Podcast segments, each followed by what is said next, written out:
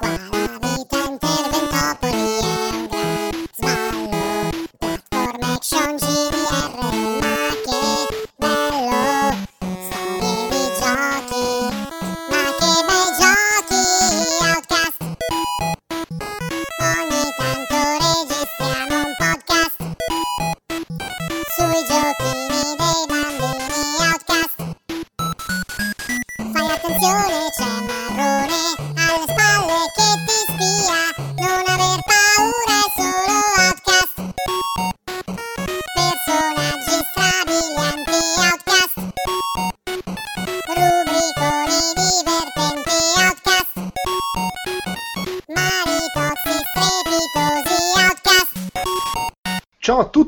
benvenuti ad Outcast Reportage Gamescom 2016.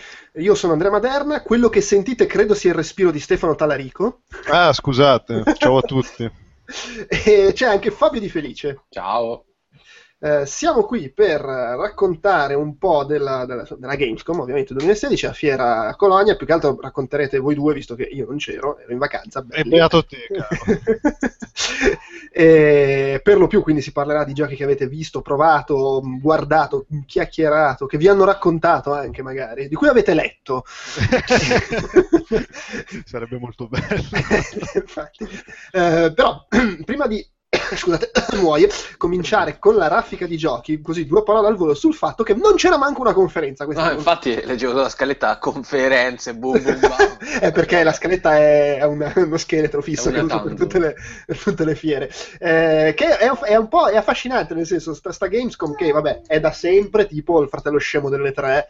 eh, che ok, che sì, c'è molto PC, allora c'è la presentazione figa, tra l'altro, di Star Citizen. Eh, ci sono questa cosa che c'è sempre molto PC, ma da qua, cioè io tre anni che ci vado e tre anni che di PC non ne vedo manco Ma è vero, passando. dai, ci sono, c'è, c'è uno dei tre padiglioni, ci sono sempre, a parte che c'è Farming Simulator, che, Sì, che tra l'altro ho- ho- io ho visto Pure Farming. Spoiler. No, però insomma, comunque ci sono sempre un po' di cose PC che non c'erano altrove e, e c'è spazio. Tipo l'anno di StarCraft 2 c'era, non lo so, 8 milioni di persone che giocavano a StarCraft 2, roba del genere. Eh, I giochi PC comunque lì hanno spazio, tant'è che appunto Star Citizen sono già due o tre anni che lo si vede più, più lì che a Los Angeles. Però appunto sono piccole cose, ma la maggior parte della roba è sempre quella delle tre, anzi, a volte anche meno. Il Wii U l'avevano portato alle tre e non a Colonia. Eh, però vabbè, è una fiera importante. Perché come sempre Nintendo a Colonia non è che... Eh, Giustamente non è che ci abbia tutta questa voglia di andarci e dargli Da- torto. d'altra parte la fiera aperta al pubblico, immagino sia importante anche per quello. Però l'anno scorso Sony ha detto, vabbè, sai che è, noi la conferenza la facciamo a Parigi, e quest'anno Sì. Microsoft ha detto, sai che è, noi la conferenza non la facciamo proprio. No, in realtà ha fatto una mezza farsa tipo il giorno prima, ma non è stata una conferenza vera, cioè è stata più una roba di... "Beh, vi diciamo queste quattro cacate. Sì, c'è stato il porta- pre-evento per la stampa, tipo, no? Mm. Sì, sì, però... Favoloso. mm, Sì, no, ma non ha... non ha- Non C'è stato anche di Ubisoft, o sbaglio? No, mi pare di Mm. aver... No, Ubisoft aveva l'evento in cui mostrava, aiutatemi, For Honor. Ah, sì, sì, è vero. Ah, Però ok. era solo stampa anche quello. Sì, Sì, sì, era- sì, ehm, cosette chiuse, però non le conferenze come, come a Los Angeles. No, infatti. Magari la volta buona che si, si completa Che la finisce procedura. sta farsa, sì. Vabbè, quindi non c'è niente da dire su annunci e No, robe. no, a, parte, a parte che a quell'evento Microsoft c'era Larry Rib, che è Major Nelson, che faceva le foto con un iPhone e faceva molto ridere. Vabbè, giustamente anche, dai, Lui- to- eh, neanche lui Windows Phone. Eh vabbè, ok. Credo. Se no, sai cos'è? Che gli era partito l'installamento di Windows 10 e non era ancora finito.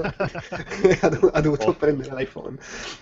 Vabbè, quindi... mm, Chiuso subito questa parentesi su- che di solito diciamo, eh, parliamo brevemente delle conferenze e un'ora e mezza dopo stiamo ancora Esatto. parlando. Stavolta invece è stato veramente veloce grazie al fatto che non c'erano le conferenze. E invece ci parlate un po' dei giochi che avete visto, provato, annusato anche. o- Forse. Forse. Eh, tipo, Stefano, tu Sì. che sei evidentemente fissato con i giochi di corse, perché vedo che qua ce ne sono tipo tre tuoi. Eh, Eh, sì, vabbè, sì. In realtà questo credo che sia l'unico...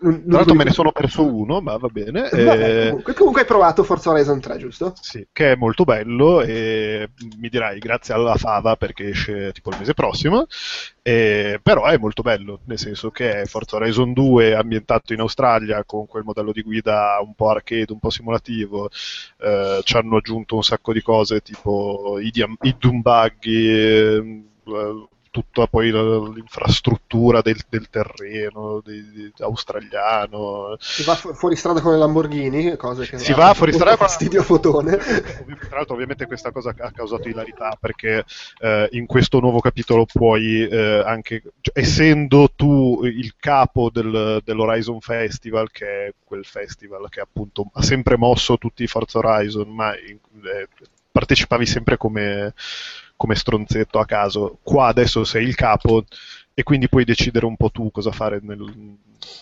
de- della tua avventura e puoi anche creare delle, delle gare ex novo eh, e quindi puoi decidere anche di proporre nell'etere, nell'online, delle gare fa- pensate da te che vanno sullo sterrato ma in cui puoi usare solo macchine sbagliate per lo sterrato, tipo appunto le Lamborghini. E ovviamente c'è di buono che... È la modalità fotone. Esatto, ovviamente c'è di buono che Forza Horizon ha sempre avuto questo rispetto del, della, cioè pur non essendo un gioco prettamente simulativo ha sempre avuto un rispetto della fisica e una cura dei, dei dettagli piuttosto marcata e quindi eh, andare sullo sterrato con un Lamborghini non benissimo ed è anche per questo se vogliamo che hanno introdotto le Dion Buggy oltre ai SUV e altre, agli altri mezzi discutibili che, che erano già presenti prima e niente, vabbè, sì, solita, solita libertà, solito gran bel gioco, solita qualità visiva notevole, lo attendo con ansia. E tra l'altro mi ha fatto molto ridere perché ehm, prima, cioè la settimana prima di Colonia ero in vacanza e mi sono portato a leggere Orizzonti di Forza, che è il libro di Matteo Bittanti in cui si chiacchiera dei due Forza Horizon e si lamentava del fatto che il protagonista è un maschio bianco, biondo, anonimo. E in questo Forza Horizon 3 hanno messo tipo 14 stili diversi per il protagonista che può essere sia maschile che femminile niente, durante la presentazione questa cosa mi è spiccata agli occhi e, e così, momenti di hilarità e momenti di pensiamo a Matteo Bittanti a caso Quindi un Forza Horizon che infrange le barriere sociali, e Sì, etniche, sì, culturali, sì, esatto, e, anche. Matteo Bittanti. infrange Matteo Bittanti Lo investe proprio. Ciao Matteo. Tra l'altro, questa cosa mi fa venire in mente, vedi, boh, poi dice Colonia, la Germania, il PC, Microsoft avrebbe dovuto andarci a nozze, no? Invece niente, non fanno la Beh, no, vabbè, ovviamente Forza Horizon 3 sarà uno dei primissimi giochi che farà parte del programma Play Anywhere, no? Play, Play... Anywhere, sì, vabbè, Play Anywhere, eh, i, i soldoni, i giochi, i giochi Xbox One te li compri una volta e te li giochi un po' anche su PC. Esattamente. E bene così. A posto così. Eh, Fabio, vedo che tu invece ti sei prenotato per parlare di South Park scontri diretti, Eh, sì. eh, ma tu l'hai provato col coso per annusare? senza, però No, vabbè, da, basta, ra- vattene. da racconti lì alla fiera sono stato molto fortunato, perché pare che puzzasse veramente come una- un cadavere in putrefazione, quindi Sì, io ho tradotto ieri l'anteprima di igiene e la- c'era una descrizione che era tipo era come uno stronzo infilato dentro un cadavere rimasto per giorni in un cesso chimico a un concerto. che meraviglia! sì, sì, c'era gente che sboccava, quindi è, è stato meglio così in realtà. Poi Noi in abbiamo- realtà ba- bastava tornare a casa nel nostro appartamento e aspettare un Era uno stronzo infilato in un cadavere. No, sì. e aspettare che qualcuno andasse deliberasse. in bagno. Eh, sì. E vabbè, dai, South Park, poi tra l'altro la demo durava pure un bel po', quindi voglio dire, un bel po' con quel coso sulla faccia odorare le scoregge dove- doveva essere un'esperienza. Eh. E allora, praticamente la demo era la prima parte, quello che abbiamo visto alle 3, quindi con eh, il pezzo sulle origin del personaggio, che c'è Cartman che racconta della madre del protagonista, non so se l'avete visto, molto molto divertente. E poi eh, la parte, diciamo, più inedita, c'era una piccola parte di esplorazione eh, che è rimasta comunque simile, molto simile a quella del precedente, ma il gioco è simile a quello precedente, diciamo, il grande, eh, grande cambiamento è nel sistema di combattimento e che comunque, di cui comunque adesso parlo, c'è questa parte di esplorazione in cui c'è un piccolo QTE eh, per eh, passare sopra un tetto, però diciamo che è rimasta sostanzialmente la stessa. Le due grandi differenze sono il fatto che adesso si impersona il supereroe, mentre il primo, Stick of Truth, era sul, sul fantasy, e, ehm, il combattimento che adesso è ehm, portato avanti con una scacchiera che ricorda un po' quella di Banner Saga, e quindi c'è un'altra dimensione strategica rispetto al primo, che era un combattimento a turni normalissimo alla Final Fantasy. Qua, eh, essendo, eh, essendo eh, che questi personaggi bisogna muoverli sulla scacchiera, due personaggi non possono stare sulla stessa casella, i vari attacchi eh, colpiscono differenti posizioni degli avversari, quindi bisogna anche considerare a come schierare le unità eh, per fare in modo che non si intralcino tra di loro. È divertente, tra l'altro ti smonta pure un paio di eh, meccanismi tipici dei videogiochi, cioè tu ti metti tutto lì per fare sta, sta, sto tabellone in modo decente, poi a un certo punto in mezzo al combattimento passa una, una macchina e loro stavano a, combattendo in mezzo a una strada e li fa spostare tutti e ti sfanculizza tutto il, il tabellone con, con, con, il guidatore che gli suona e gli fa andate a giocare da un'altra parte. Quindi da quel punto di vista è anche divertente, interessante, non si prende troppo sul serio, ma d'altronde è South Park e parla di un bambino che scureggia eh, più forte degli altri, quindi non potrebbero riprendersi sul serio.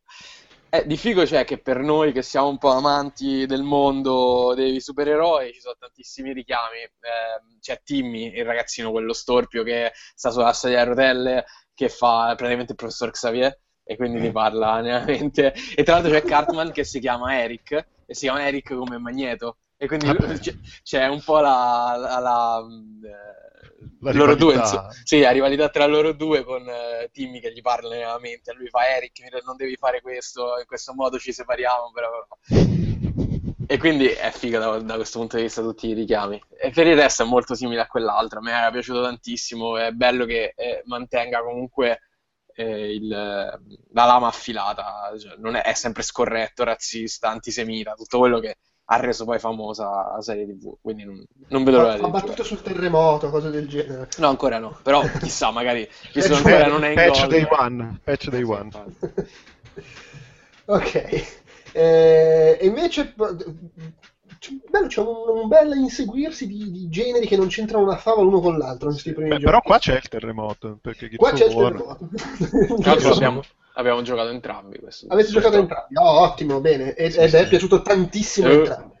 Eh, no, la cosa desolante è che è, è Gears of War 1 del 2006 proposto dieci anni dopo con la grafica da Xbox One. Beh, è rimasto per il decimo anniversario.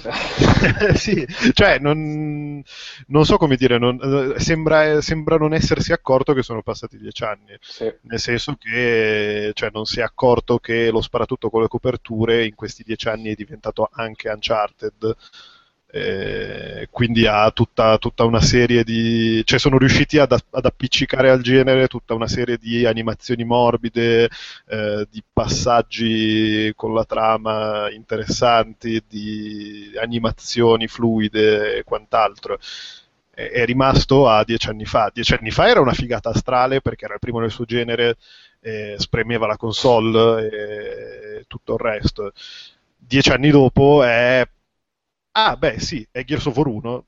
Potevano, potevano accorgersi che che sono uscite altre robe sullo stesso genere e che hanno migliorato alcuni aspetti. Con questo non voglio dire che sia necessariamente brutto, perché poi il feeling delle armi è lo stesso e funziona e se ti piace Gears of War ti ci diverti e tutto a, il resto. discolpa si può anche dire che magari uno non prende Gears of War per avere la, la, la trama bella come No, no, no, no voglio dire le animazioni non puoi fare a meno di renderti conto che sono le stesse animazioni, proprio con, gli stessi, con lo stesso uso dei frame, cioè... Sì, sì, no, quello, eh, l'unico mio pensiero è che, per, per dire, è una roba di cui si è discusso anche all'epoca delle tre, che invece Sony con God of War 4 ha provato proprio a fare una roba completamente diversa. Esatto, sì. E per questo è proprio Gears of War 4, se, almeno così sembra. Sì, sì. Mi viene da pensare che ci sia la cosa, forse, questa forse eccessiva prudenza sia anche un po' figlia del fatto che Gears of War comunque è un gioco per cui conta tantissimo il multiplayer e allora si cagano un po' sotto all'idea di cambiarlo in quel certo. senso scontentare la, la community di chi ci Però, però anche lì eh, io, io parlo da estimatore di Gears of War Judgment, che è stato il, lo spin-off dopo Gears of War 3, non sviluppato da Epic Games, eh, che era sempre quella roba lì, ma almeno tentava di rivoluzionare un attimo la cosa della trama, provava a inserire degli elementi nuovi di gameplay con la cosa delle missioni classificate, declassificate, eh, cioè un minimo di, di spinta per, per, provare una roba nuova e svecchiare, tra virgolette, ce l'ha, l'ha provato. Poi ok, probabilmente a quanto capisco è piaciuto solo a me, eh, nonostante poi, no, nonostante ma, poi in realtà... proprio al, al, pubblico tradizionalista che vuole il nuovo episodio del gioco suo multiplayer così, eh, magari quella cosa non piace, non lo so, cioè, boh.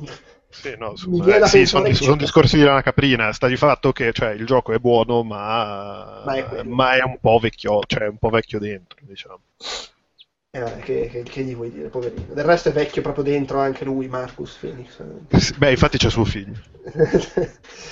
eh, beh, a proposito di giochi vecchi, Tekken 7. Minchia.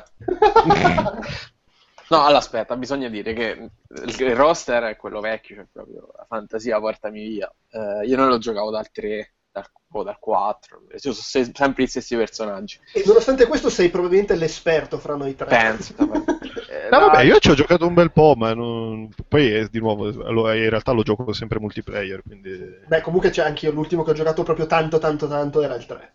Sì, beh, chi non?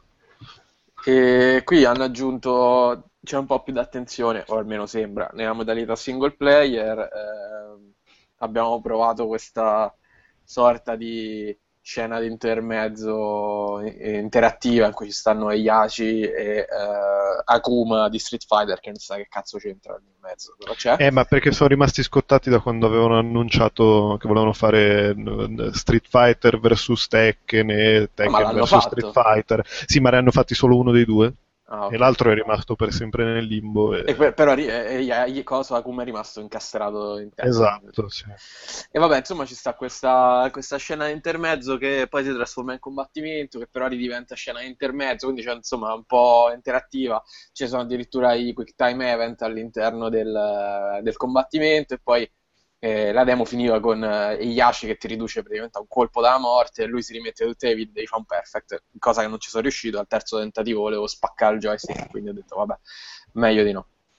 E... Però attenzione, questa cosa della scena interattiva di narrazione è comunque innovazione nella serie livello sì, narrativo sì. più di Gears of War. Ah beh, sì. sicuramente sì, sicuramente sì, poi tocca vedere quanto quanto riesce a reggere questa cosa delle scene interattive per tutta una campagna, eh, cioè perlomeno quanto dura la campagna, non so, non so come si può incastrare all'interno di un, um, di un picchiaduro, vediamo un po'. E, per il resto ho fatto pure qualche partita multiplayer con l'inviato di IGN, ehm, che è felice di Giuseppe, salutiamolo, ho stravinto. Ehm, per quello che lo vuoi salutare. Mi dispiace, tre, tre, vo- tre su tre non vinte con uh, Warang che è cambiato abbastanza come aspetto, però insomma come mosse sta sempre lì, che cazzo altro devo dire di Tekken? è Tekken, è Tekken a cui hanno aggiunto queste sequenze animate, forse sarà interessante, forse no.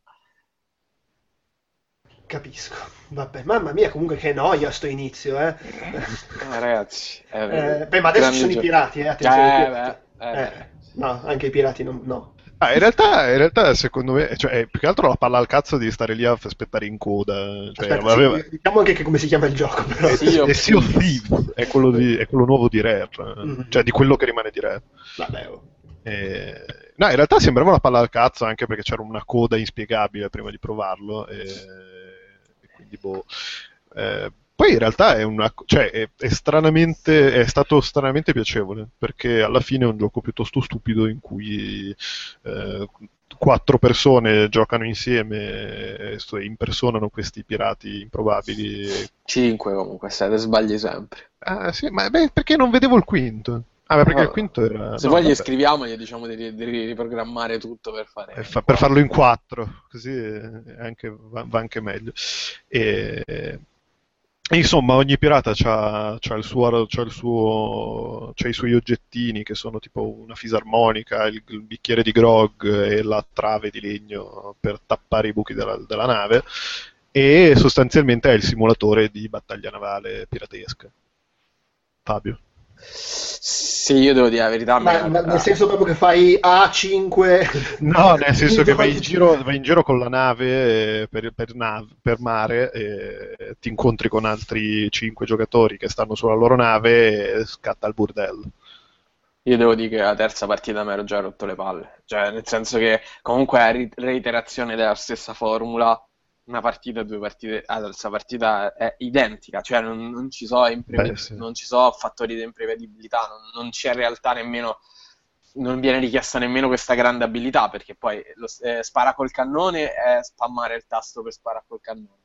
Sì. Ehm, Beh, andare sotto a aggiustare la nave non richiede nessuna abilità se non vedere quali sono i fori nello scafo per andarli a aggiustare. Non lo so, mi è sembrato un po' troppo semplicistico. Che sì, la prima partita carina, entusiasmante, giochi col grog, eh, eh, suoni l'armonica, eh, mm, a fisarmonica, no, l'armonica. Tutto molto carino. Poi alla terza partita che rifai le stesse cose. no, c'è, di, c'è di buono che nel suo essere semplice, vabbè, a parte che poi uscirà il giorno del mai, quindi non- cioè, Sì, però- magari, magari riescono a dargli un minimo di profondità. Però anche, anche volendo, per esempio, cioè, non è che puoi fare diverse mappe. È, un ma- è Ah beh, mare. no, certo. Eh, No, quindi no. voglio dire, boh, vediamo un po'. Puoi eh, cambiare arcipelaghi. Grotto. cazzi, però, cioè.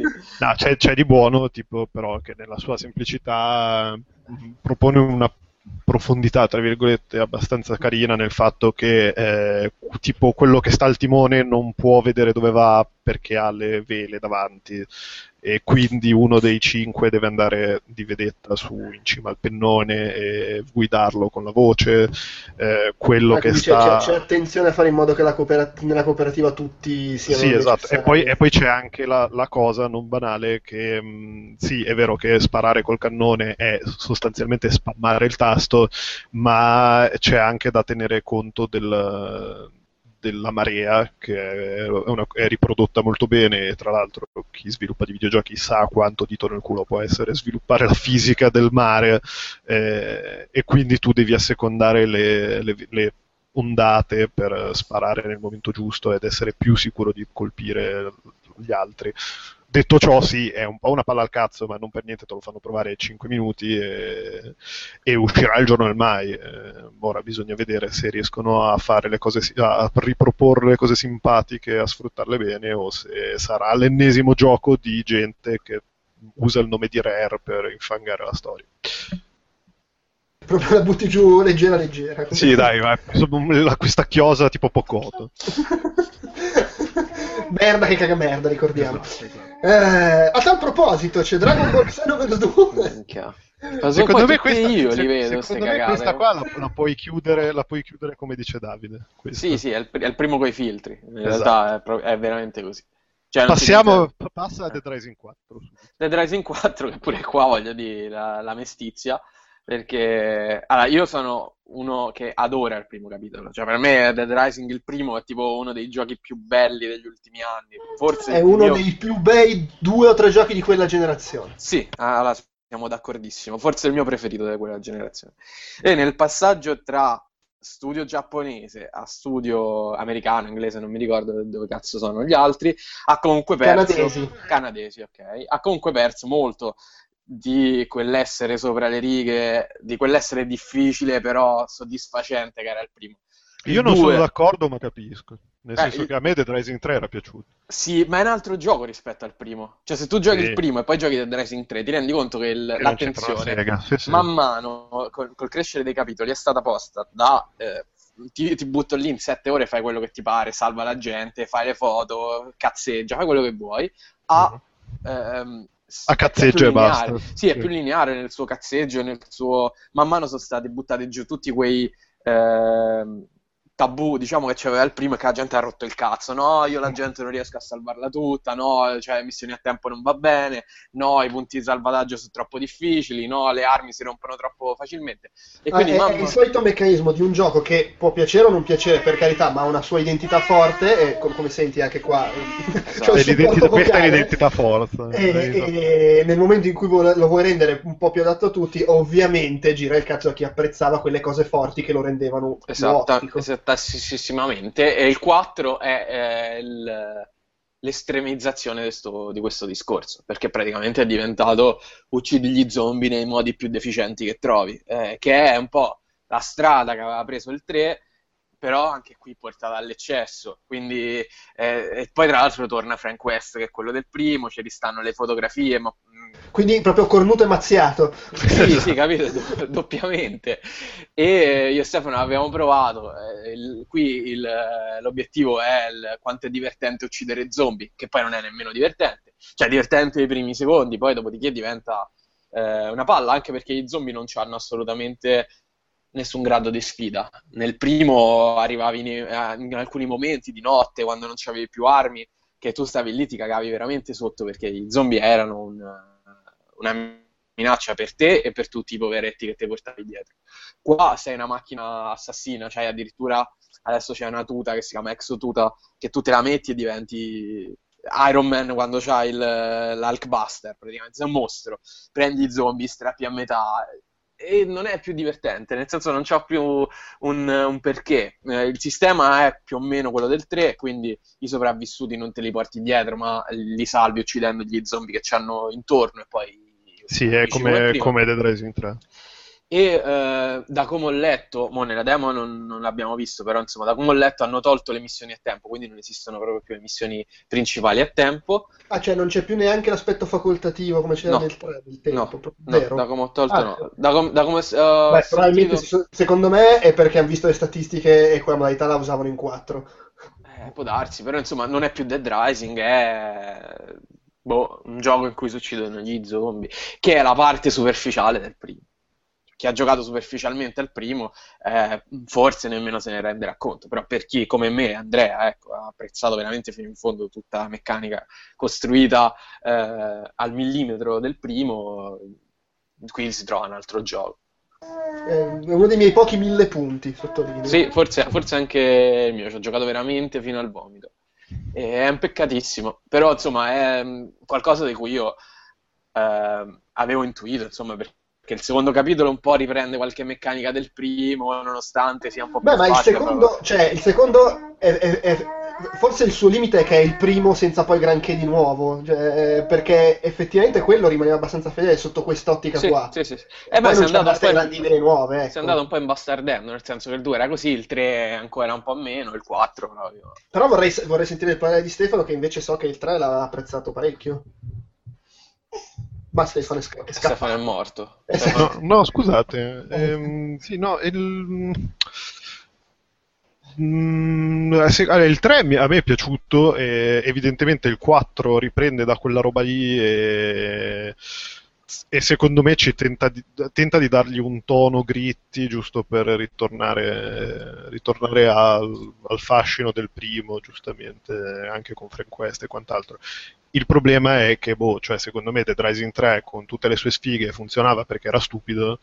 eh, se ci dai un tono gritti perdi la sua stupidità e non funziona più semplicemente e quindi boh mi ha lasciato un po' perplesso anche a me con tutto che alla fine bene o male gli voglio abbastanza bene e quindi boh non benissimo la presentazione di Microsoft voglio No. tirare le somme Bene così, insomma.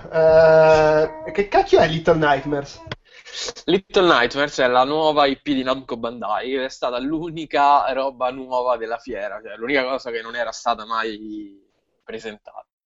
No, scu- scusa, Ed è- scusate, scusa, ti eh. interrompo un secondo perché proprio appena abbiamo finito di parlare di Dead Rising 4 mi è apparso su Twitter un tweet di VG247 che dice, eh, insomma, del portale americano, dice Dead Rising 4 ha della roba molto figa ma anche delle modifiche preoccupanti, quindi subito a conferma arriva un parere da Twitter, come se ci stessero seguendo. Ma prego, parlaci di, dei Live from Outcast.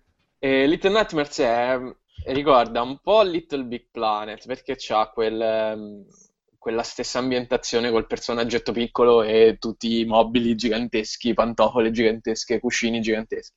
Però eh, insalza un po' Tim Burton, un po' Del Toro, ehm, è un po', un po' oscuro, cioè questa la storia, come ci hanno detto, comunque ci hanno accennata perché il gioco esce tra più di un anno. Eh, vede questa ragazzina che è un po' eh, 11 di, di Stranger Things, si chiama Six, quindi in realtà è abbastanza palese che sembra quasi un, un cavalcare l'onda adesso del successo della serie. Vabbè, insomma, ha questo impermeabile giallo e vive eh, dentro questa specie di faro che ricorda un po' Bioshock che si chiama The Moe ehm, dove mm, prendono un po' vita tutti i suoi incubi eh, e quindi eh, il gioco è più o meno un, uh, un, platform, solo che a differenza di tutti gli emuli un po' diciamo di Little Big Planet, Limbo, Inside, eh, Unravel, che forse è quello che ricorda di più, ci si sposta in tre dimensioni all'interno dei, degli scenari. E per proseguire come Unravel bisogna superare un po' con la fisica degli oggetti.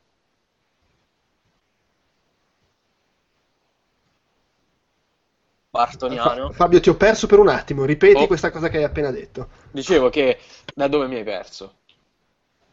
Dall'inizio dell'ultimo concetto che stavi dicendo, sei ritornato con Bartoniano all'improvviso. Ok, allora no, dicevo che a differenza di tutti quei giochi un po' Little Big Planet, un po' Inside, eh, un po' eh, Limbo, forse Unravel, che è quello a cui assomiglia di più, eh, qui ci si sposta in tre dimensioni e eh, proprio come Unravel eh, lo scopo della stanza è riuscire a superare il puzzle ambientale giocando con la fisica degli oggetti eh, dello scenario. Ehm, il punto però insomma, che lo contraddistingue è questa ambientazione un po' bartoniana, eh, un po' ehm, eh, l'estremizzazione delle paure dell'infanzia, no? Quindi eh, si è piccoli piccoli e si affronta anche questi avversari giganteschi. Nella demo abbiamo affrontato una specie di chef eh, orripilante che sembrava un po' i personaggi di Alice nel Paese delle Meraviglie, quello di Barton, i due grassoni e i due gemelli grassoni c'è un po' questa, questa poetica de- di Alice del Paese delle Meraviglie, insomma, in fin dei conti lei è piccola, tutto è grande, e- però anche qui in salsa American McGee, cioè quindi un po' fuori di testa. Anche perché se tu continui a dire Barton e Alice, a me vengo- viene il, il- rigurgito, cioè sta salendo l'acidità di stomaco. Per cui... Vabbè, però è Barton e Alice che fanno un incubo, quindi è pienamente... Eh, pienamente- ma più o meno è come si potrebbe descrivere Esatto. Alice, sì, sì, appunto dice.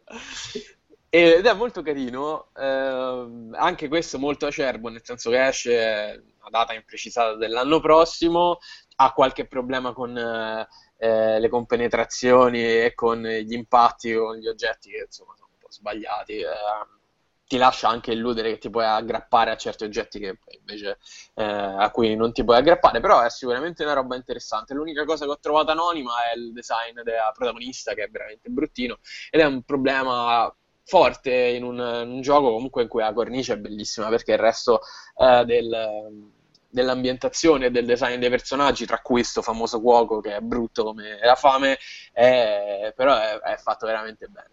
Per il resto, boh, speriamo bene, sembra molto carino. Il cuoco brutto come la fame è una bella immagine. Eh sì, eh, l'ho, l'ho ricercata appositamente nel mio... Il mio beczionario. Esatto. Bene, torniamo a parlare di seguiti perché non vorrei che, cioè, insomma, è, è già il secondo gioco dall'inizio del podcast che non è un seguito, poi la gente si abitua Sì, male. sì, Quindi forza con Titanfall 2, dai. Eh, se- eh, me la svago molto facilmente anche qua. È Titanfall 1 con eh, il rampino. Beh, con la trama anche, però no, no, Beh, non sì, ma non abbiamo, non abbiamo provato il single player. Ah, ok, facciamo giocare il multi. Io devo dire che ho giocato il multi insomma insieme a Stefano e non ci ho capito un cazzo. Oh, il Sì. primo io non l'ho giocato, però tra... Eh, Io ci ho, giocato tipo mm, boh, un paio d'ore, ma eh, mi è parso veramente la stessa roba. Non ci ho capito un cazzo manco io. E in più ci ho trovato solo che avevano il rampino e basta. Sì, sembra un po' l'attacco dei giganti, sta cosa che hanno inventato col rampino. Però tra icone, iconcine, eh, scritte, eh, indicatori a distanza, eh, non si capiva un cazzo nel- nell'audio. Io ho pensato di giocare con Stefano e Claudio Todeschini, che il caporedattore The Games Machine, perché stavamo nella stessa fila di macchine, ci siamo coordinati tutto quanto e poi alla fine abbiamo scoperto che Claudio stava contro, quindi si sa che tecniche meravigliose che abbiamo, che abbiamo scatenato, però, però peccato perché comunque non è che mi sono annoiato giocando, nonostante non fosse chiarissima l'interfaccia, però magari chi ha giocato il primo e che è un po' più smaliziato nelle ehm, tutte insomma le, le tecniche del, del, primo si può trovare un po' più a casa. È interessante il fatto che ci sia la modalità single player, non ce l'hanno fatta vedere, quindi non sappiamo assolutamente nulla del single player, né come verrà portato avanti, né perché. Però insomma, vediamo un po'. Non è, non è così male. Mm, tra, Vabbè, però tra insomma, eh, cioè io invito la gente, non sapete un cazzo. Eh. eh non ce l'hanno detto, allora non lo facciamo il podcast, ditelo. Se, se vuoi ti faccio un pippone sul fatto che secondo me è stata una paraculata aggiungerci il single player e, e non, non, sono d'accordo e, e, svilisce il concetto buono di fare un, uno sparatutto multiplayer senza trama perché tanto la trama non gliene frega un cazzo a nessuno. Però non mi sembra il luogo nel momento più adatto. Eh, ok allora, allora non farlo mi fido di te. Ah, vabbè, Fabio, ti ho interrotto e stavi parlando, ma perché voglio lanciarti su un argomento a cui so che tieni molto. Injustice, vero? eh, sì, Injustice. Allora, che, però... un, che, che, tra l'altro è, c'è un po' quella faccia da il gioco di Zack Snyder. Che eh, culo! Sì. Però ti devo dire che mi ha un po' stupito in positivo, nel senso io il primo l'ho giocato tipo un quarto d'ora, mi sono rotto le palle e non l'ho più toccato. Nonostante l'idea fosse interessante, questa specie di Mortal Kombat con i personaggi di sì.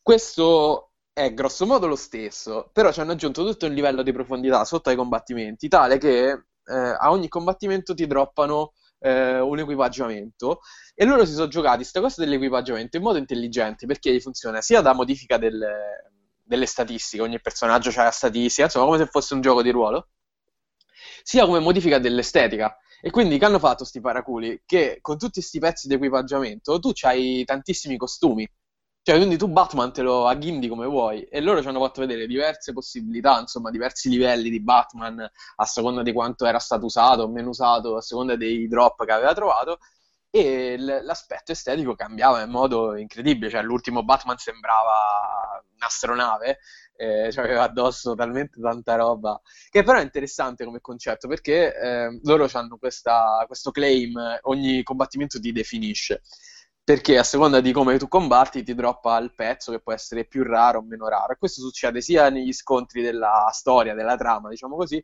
sia negli scontri versus. E, e quindi sei anche un po' incentivato a fare combattimenti online contro gli amici, oltre che nella storia, anche perché poi il personaggetto tu te lo porti dietro nelle varie modalità.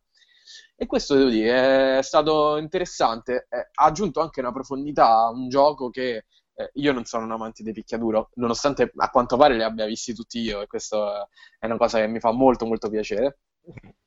Perché mi annoiano dopo un po', cioè non riesco a trovarci un perché continuare. Se vado online mi massacrano. Eh, arca- la modalità arcade sopra un certo livello di difficoltà non riesco a affrontarla, quindi perdo un po' in motivazione.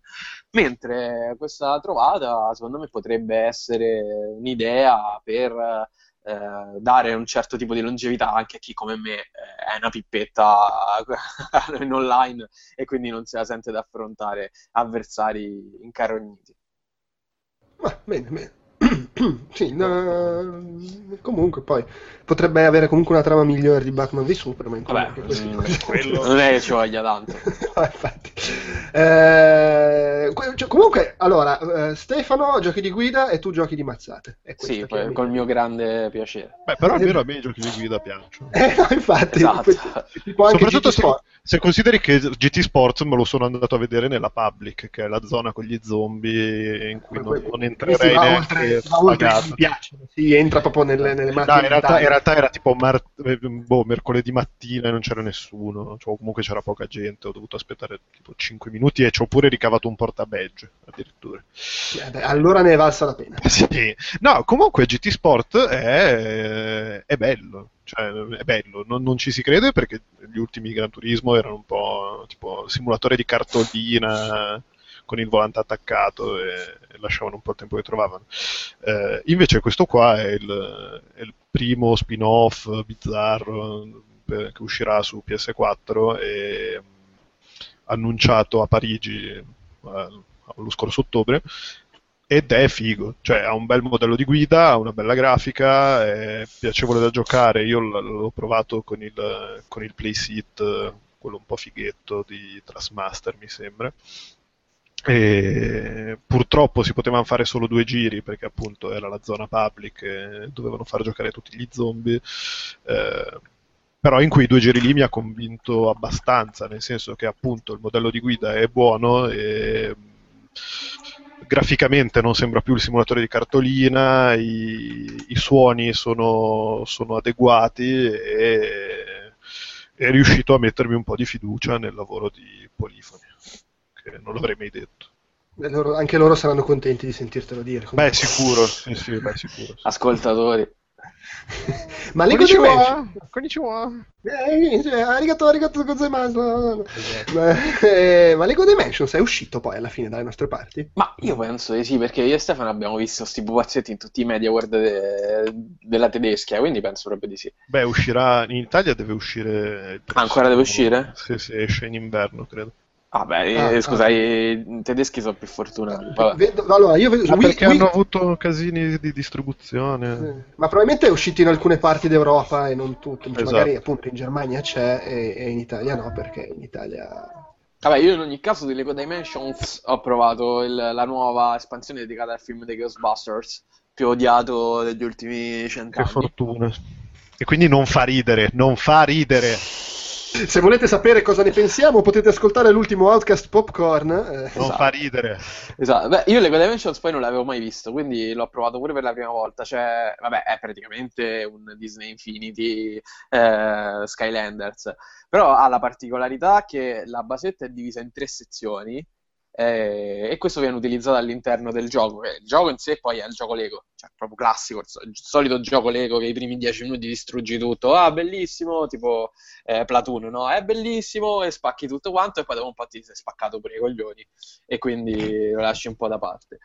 La particolarità appunto è che all'interno delle varie, varie avventure tematiche, tipo questa dei Ghostbusters, puoi fare intervenire tutti i personaggetti della Lego. Quindi, per esempio, io ho giocato a Ghostbusters insieme a Gandalf e eh, oddio, è Batman, ecco, è Batman.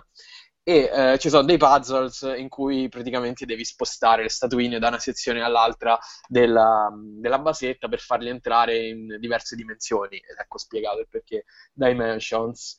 Eh, questo vale anche per i, ehm, per i veicoli e per il resto è il solito gioco Lego che adesso insomma non sapevano come rubare altri soldi e hanno inventato queste statuette che sono fighissime, eh, per carità.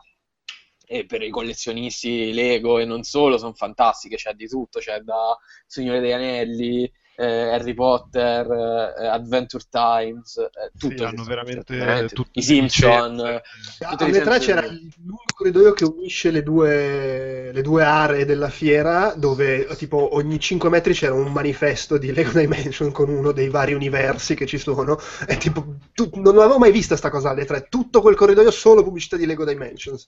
Ma sì, ma ce n'hanno talmente tanti, ritorno al futuro, ce n'hanno talmente tanti che veramente si fa fatica. Poi, ve l'ho detto, il gioco sotto è quello Lego, eh, con tutti i suoi difetti, con tutte le sue limitazioni, ed è lo stesso gioco, sì, lo stesso gioco da 15 anni, da quando è uscito il primo Signore degli Anelli Lego, qual era il primo non me lo ricordo. E vabbè, Eh, per quanto riguarda invece Lego World, eh, che sta ancora in accesso anticipato da boh, due anni, è sembrata la stessa roba, cioè c'hai quest'area enorme costruita di Lego e tu spammi tutti i pezzi Lego che vuoi. Io mh, avevo creato una trentina di maiali e poi mi sono messo a cavalcarne uno per tutta la mappa. Subito con i maiali tu. Sì, sì, beh, io sono un po' un amante dei maiali e delle maiale, allora quindi... Bella sciasciona. Bella ciaciona. E vabbè, insomma, divertentino. I, i primi minuti quando ti rendi conto che puoi creare draghi, eh, scontri tra draghi e cavolo ne so, zombie, eccetera, eccetera. Poi dopo un po' ti guardi intorno e fai sì, vabbè. E mo? E non c'è, non c'è nessuna risposta. È un po' come la vita. Lego World. Ok. Che bello.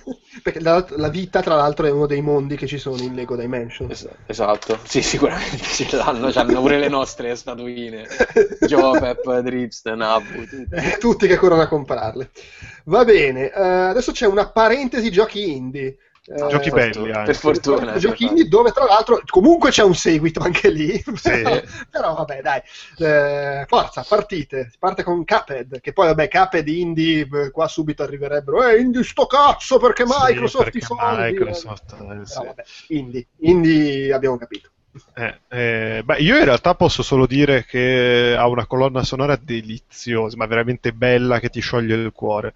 Eh, e poi invece, siccome non lo gioco da mm, qualche mese, non mi ricordo se avevano già annunciato la cosa del- delle fasi platforming. Cioè, io ero rimasto Sì, che era solo c'erano già alle gioco- tre, c'erano già alle Ah, tre. ok, ok. Perché io ero rimasto che era solo un gioco di, di boss fight, diciamo.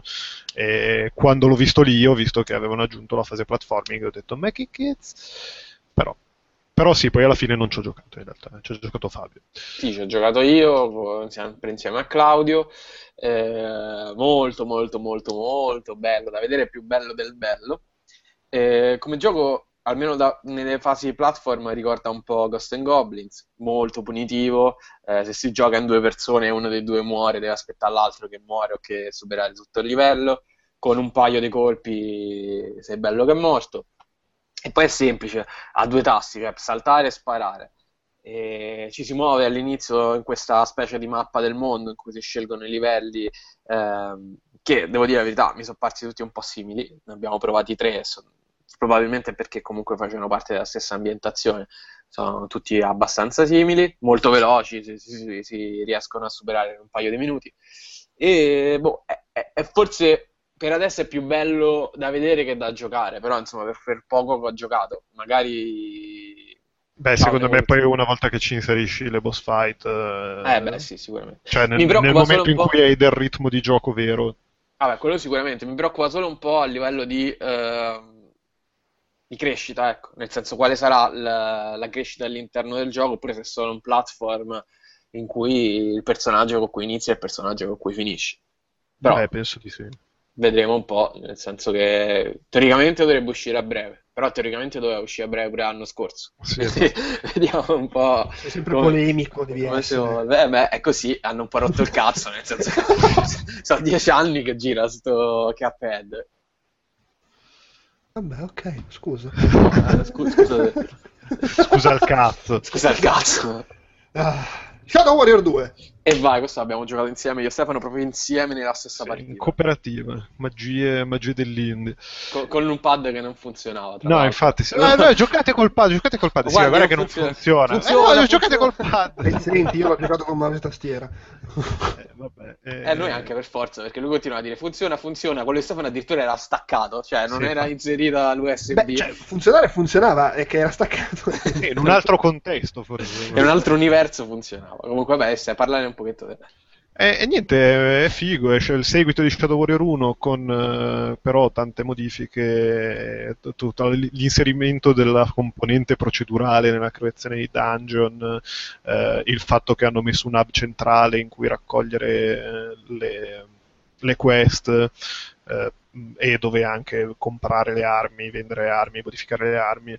E poi vabbè hanno aggiunto anche un sistema di, di modifica proprio delle- de- de- dei colpi, dei, dei proiettili delle armi, del- delle modifiche delle modifiche alle lame, alle katane, a quant'altro, quindi il- ci sono diversi colpi elementali che chiaramente funzionano meglio contro determinati tipi di nemici. E niente, boh, graficamente è molto figo, nel senso che per essere davvero fatto da manipolo di, di polacchi o quello che sono, è, è veramente molto bello. È divertente, boh, forse un po', forse non ispiratissimo a livello di, di- di level design, mi è parso. Però... Quando l'ho giocato io era più che altro una grossa arena. Eh, Sta, Eh, sta- sta cittadina, andavi in giro, un sacco di... di- di- Era, era bello a livello di estensione verticale perché ti potevi arrampicare in un sacco di direzioni. Sì, sì, anche... Per il resto però senza nulla di particolarmente affascinante come... Sì, sì, Come anche la demo che avevamo provato noi. È probabilmente più concentrato sul farti combattere come, un- come uno stronzo che su, Sì, infatti su nel giro, nel giro di 10 minuti c'erano un botto di, di- di armi diverse. Eh, Mm. diciamo la cosa più figa è quella, cioè la, la personalizzazione delle armi è veramente profonda. C'è tutto un sistema di medagliette che si possono appendere alle armi e che danno delle caratteristiche uniche. Cioè, noi abbiamo trovato una pistola, ci abbiamo appeso il dual wield e ci avevamo due pistole. Quindi, cioè, da quel punto di vista, veramente ti puoi creare l'arsenale che vuoi. e la parte più figa è quella. Ok, eh, beh, attenzione qua le mazzate violente di Mother Russia Blitz. Vai, che, vai. che è molto che, figo. Che io avevo giocato, mi sa, l'anno scorso alle 3 e poi ho un po' perso di vista, anche se in realtà c'era ancora alle 3, eh, ma non era nell'area di Devolver, era, era tipo i giochini indie nella massa dello stand Sony, e quindi vabbè, Ah, cioè, ok. due ore da aspettare per provarlo. eh.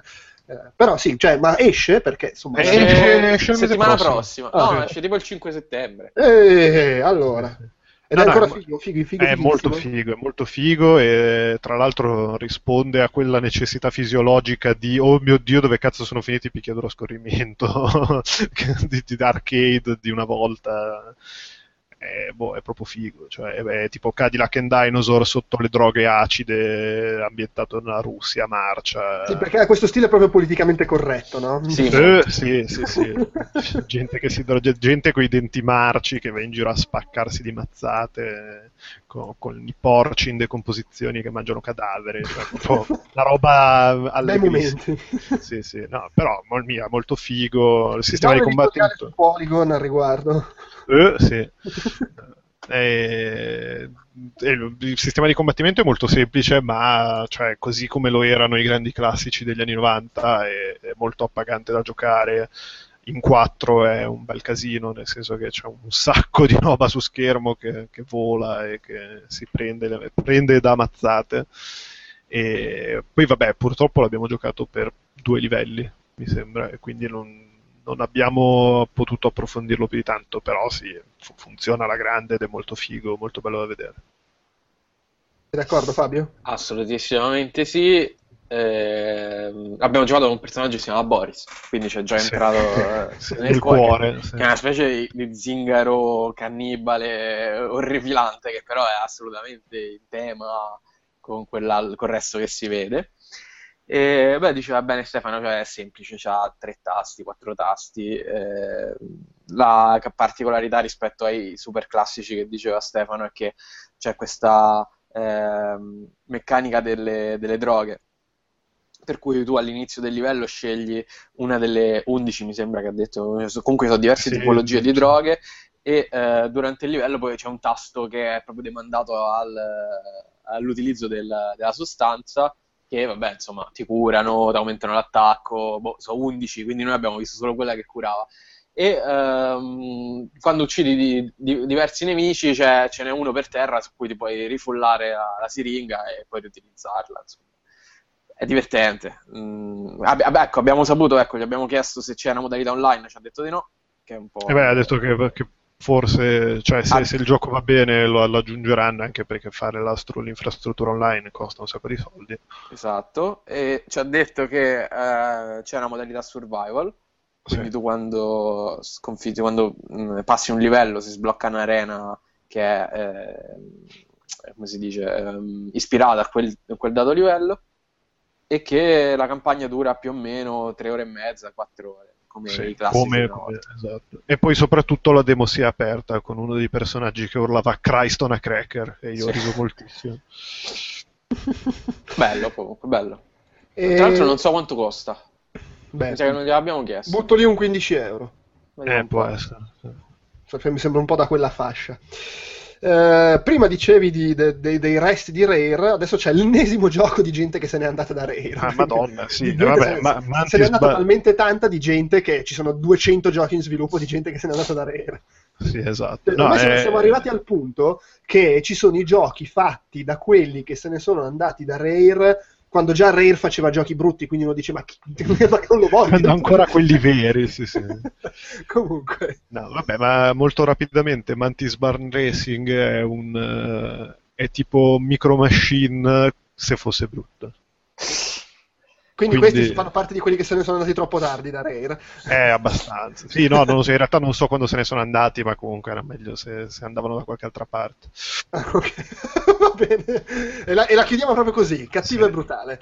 Sì. Eh, Ma in realtà eh, anche su, eh, in realtà pure per farmi- Pure Farming 17 si può dire solo che Quello del vino? Sì, è l'appuntamento perfetto della Gamescom. Non hai voglia di andarci, ma comunque ci vai perché a pranzo e speri di mangiare qualcosa. La, la demo dura, la demo prevista dura mezz'ora, in realtà sono 10 minuti in cui ti fanno vedere un filmato e alla fine ti danno pure un vinello. Così. eh, insomma, proprio alla grande. Sì, perché cioè, proprio rivoluzioniamo il loot della fiera, invece di darti una maglietta, un portabadge, un adesivo, ti danno il vinello. Eroici. Vabbè, torniamo sui AAA con For Honor, dai, le Dai, mazzate. For Honor è molto bello. Oh. Ehm, io l'avevo già provato alla Games Week a Milano, l'ho riprovato pure qui, eh, abbiamo fatto una partita 4 contro 4, mi sono risorbito il, il tutorial che dura infinità perché in realtà il sistema non è che sia poi così semplice, è abbastanza tecnico come sistema perché si possono portare attacchi in tre, in tre diverse direzioni e quindi la difesa pure in tre diverse direzioni. Insomma, è- non è facilissimo, però diciamo che una volta che ci si prende la mano è molto molto complesso, ma anche molto appagante. E il- la battaglia che abbiamo fatto è stata praticamente un conquista l'obiettivo. E la cosa figa è che eh, all'interno della stessa squadra possono esserci diverse tipologie di guerriero, perché eh, se- per chi non lo sapesse, all'interno, ah, per chi non lo sapesse ancora prima, facciamo così, Inception, eh, For Honor è un gioco ehm, multiplayer, però è, sta- eh, è in sviluppo anche a modalità single player, ehm, dove eh, in- insieme a altre tre persone, quindi una squadra di quattro persone, bisogna eh, affrontare gli avversari e cercare di conquistare le basi con un sistema di combattimento all'arma bianca che è molto molto figo. E eh, nella partita che ho, che ho fatto io, lo ricorda fa un po' venire in mente Bushido Blade. Esatto, esattissimamente. Ehm, la cosa interessante, ecco, dicevo, è che all'interno della stessa squadra ognuno può scegliere eh, la razza che vuole, diciamo così, perché eh, il gioco è- eh, ti permette di scegliere tra i vichinghi, tra i guerrieri, i cavalieri un po' templari, un po' europei e eh, i giapponesi, i samurai. Quindi non c'è, che, non c'è una squadra dei samurai contro la squadra dei vichinghi, che secondo me è una cosa interessante e intelligente perché eh, così faciliti anche un po' il matchmaking, ogn- ognuno si sceglie il personaggio che vuole e se lo eh, modifica come gli pare, perché hanno annunciato anche il sistema a proto loot che ancora comunque devono specificare bene eh, come, come sarà portato avanti. E ehm, che stavo dicendo? Ah sì, che all'interno di questa partita bisogna conquistare i vari A, B e C, c'è una meccanica, una piccola meccanica Musu, quindi ci sono dei, dei cavalieri, dei mini nemici che vengono spawnati in queste, in queste tre eh, tappe e poi c'è il combattimento uno contro uno contro gli avversari che è quello che dicevo è quello un po' più complesso, è molto tattico, è molto appagante e finché rimane uno contro uno è eh, bilanciatissimo. Quando ovviamente eh, vieni assalito da due o peggio tre avversari, sei carne da macello.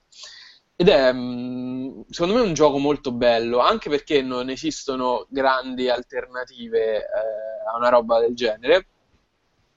Ed è interessante pure la modalità, perché una volta conquistate, come si vince? Una volta conquistate questi tre eh, avamposti, una volta arrivato il, il punteggio giusto, scatta il permadeath e quindi tu devi cercare di eliminare eh, tutti gli avversari, tutti i quattro avversari che a quel punto non spawnano più. Eh, la prova sul campo è figa, nel senso che ehm, giocare è divertente, richiede anche un- una certa collaborazione con gli altri, eh, per- gli altri giocatori della squadra perché ehm, insomma ci si dà appuntamento ai- alle varie tappe eh, del livello, ehm, cercando di intercettare gli avversari per non fargli conquistare eh, il, il punto. Il sistema di combattimento è probabilmente la parte che è più riuscita. E addirittura quella eh, Musu, ora a me il genere Musu piace quando è fatto bene, però so che è un po' odiato da tutti, ma ehm, in For Honor è... Eh, eh, mi, mi dà lì- allora, io ammetto di averli sempre visti con eh, superficialità quei giochi. Mi dà l'idea di essere il classico tipo di gioco che se lo approfondisci poi ci trovi pure, ti rendi conto che in fondo è bello, ma devi esserne un po' più appassionato forse Sì, rispetto. sì, sì. Cioè, partita veloce dici vabbè, è una merda. A meno che sia quello di Zelda, perché se è quello di Zelda, eh no, però è fatto meglio, eh. Eh, però è vero, è quello che no, è ridicolo. E, Vabbè, scusa, ti ho interrotto, vai, prosegui. No, dicevo, per carità, è una delle cose che, che attendo di più perché poi tra l'altro esce a febbraio. A quanto pare, tra l'altro, ci stanno puntando tantissimo. Secondo me, comunque ne discutevamo pure con Stefano, mi sembra. È partito come un progetto, non voglio di minore, però un progetto che aveva un certo peso. Col tempo si è, ra- si è raccolto così tanti consensi che probabilmente è cresciuto. E adesso ci stanno puntando veramente tanto. Probabilmente è il, l'IP eh, su cui punta di più Ubisoft adesso, insieme a Watch Dogs 2. Ed è, ed è interessante. Io lo, lo aspetto ardentemente. Bene, bene, bene, bene, bene. Sì, no, in A proposito, a proposito di progetti su cui punta fortissimo Ubisoft. È, è- è sicuramente parte del gruppo di giochi che aspetto tantissimo per poi comunque non giocarci, però quelli che mi piacerebbe giocare. Eh, attenzione, abbiamo la parentesi Star, doppietta Star Trek Star Wars da Stefano, vai. Sì. Eh, no, dicevo a proposito di giochi su cui punta fortissimo Ubisoft, Star Trek Bridge Crew, che è il... Beh, in realtà probabilmente ci punta a livello forse un po' main... Ma come fa ad essere mainstream con la realtà virtuale? Vabbè, vai. Eh, no, vabbè, eh, insomma, eh, secondo me Star Trek mh, Bridge Crew non benissimo, per il semplice motivo che mi è parso tecnicamente un po', un, un po' bruttino, cioè un po' sviluppato con un dev kit eh, non propriamente all'avanguardia e se consideri che gran parte del quid del, del- de- di tutti i progetti in VR la fa l'immersione e il realismo grafico, eh, hai bisogno di che ci sia una grafica fotorealistica o comunque in grado di farti credere di essere effettivamente lì. E Star Trek, secondo me, questa cosa non ce l'ha perché ti ritrovi seduto sul ponte di comando di questa nave che non è l'Enterprise, ma è un, sim- un similare Enterprise. E ti ritrovi seduto con tipo le braccia che ti partono dalla bocca e le mani di plastica che sembri un, un, eh, come, come si chiamano? Un manichino. Chissà che pensavo. No, eh, sì, come si si, no, chiamano? stavo dicendo come si chiamano quegli affari dove metti i vestiti. Eh, Stampella. es- esatto, sì, non- infatti non, non ci saremmo mai arrivati. Eh, però sì, insomma, hai un po' questo corpo, questo corpo distaccato da te che però comandi tu, perché poi a, a me l'hanno fatto provare con, eh, con i due fattarielli di Oculus. Che non- quindi non con il pad, ma con i due nunchuck, se vogliamo chiamarli così. Quindi boh, c'era sì, eh, ok, il, il rilevamento dei, dei sensori uno a uno, per cui io muovevo le mani e vedevo le mie mani che si muovevano, ma non erano le mie mani, ma erano questi fantocci di plastica. Sbucciavi le cipolle.